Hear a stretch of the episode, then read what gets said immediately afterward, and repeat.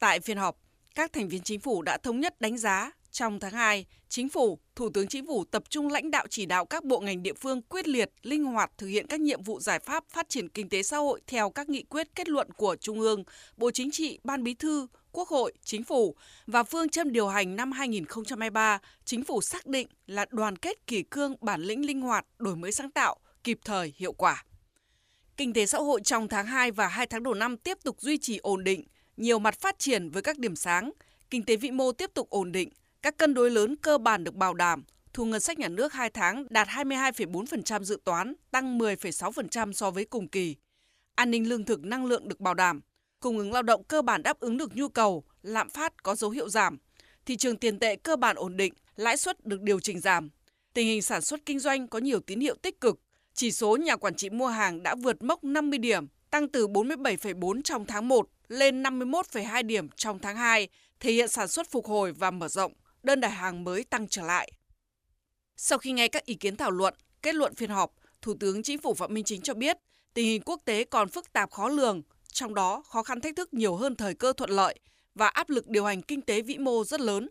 Cùng với việc phân tích kết quả đạt được, người đứng đầu Chính phủ cũng phân tích những tồn tại hạn chế, trong đó chỉ rõ.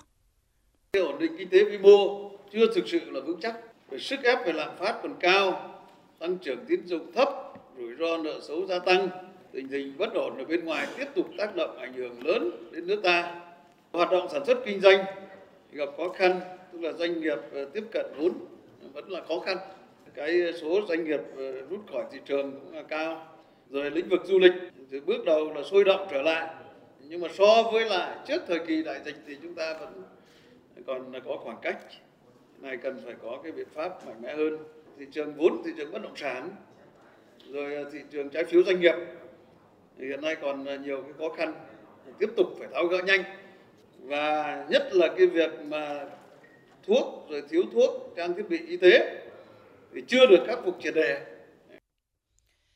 Theo đó, Thủ tướng đã chỉ ra một số bài học kinh nghiệm như đẩy mạnh nắm bắt tình hình, nghiên cứu chiến lược, các bộ trưởng trao đổi thẳng thắn kịp thời phối hợp, phản ứng hiệu quả với các vấn đề nảy sinh, lãnh đạo chỉ đạo điều hành giữ đúng nguyên tắc nhưng hết sức linh hoạt sáng tạo, lấy hiệu quả làm thước đo, phát huy tinh thần trách nhiệm của người đứng đầu, người được giao nhiệm vụ, đặt lợi ích chung, lợi ích quốc gia, dân tộc lên trên. Thủ tướng nhấn mạnh cần nhất quán kiên trì kiên định mục tiêu giữ vững ổn định kinh tế vĩ mô, kiểm soát lạm phát, thúc đẩy tăng trưởng, bảo đảm các cân đối lớn của nền kinh tế. Các bộ ngành địa phương cần chủ động bám sát, nắm chắc, phân tích, đánh giá tình hình, có giải pháp phù hợp để điều hành cân bằng hài hòa hợp lý hiệu quả giữa tỷ giá với lãi suất, giữa kiểm soát lạm phát với tăng trưởng, giữa chính sách tiền tệ và chính sách tài khóa, giữa tình hình trong nước và nước ngoài.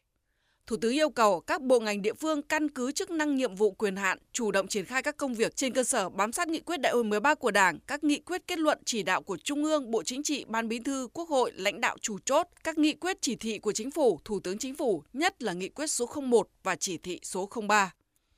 Thủ tướng đã nêu rõ mười nhiệm vụ giải pháp trọng tâm mà trước hết là tập trung cho công tác quy hoạch, bảo đảm chất lượng hiệu quả, đẩy mạnh giải ngân vốn đầu tư công, khẩn trương phân bổ chi tiết toàn bộ kế hoạch vốn ngân sách năm hai nghìn không trăm hai mươi ba. Cùng với đó, tập trung rà soát, thực hiện hiệu quả chương trình phục hồi và phát triển kinh tế xã hội, ba chương trình mục tiêu quốc gia, bảo đảm đúng quy định nhưng không được ách tắc.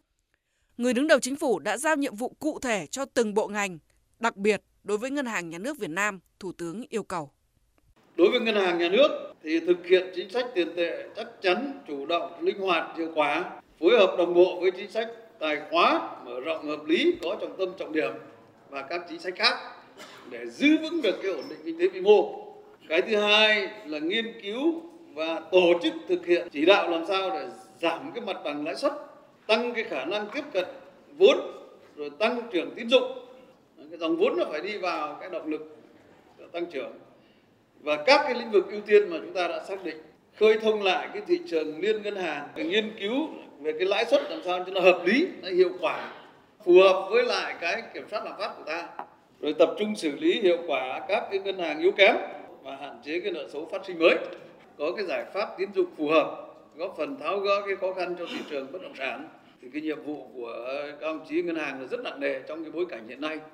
Chúng ta vừa phải theo dõi lãi suất của Fed và các cái đồng tiền mạnh mà chúng ta phải sử dụng thanh toán trên thế giới, vừa lại phải giữ khi không mất giá đồng tiền. Đây là một cái bài toán rất khó.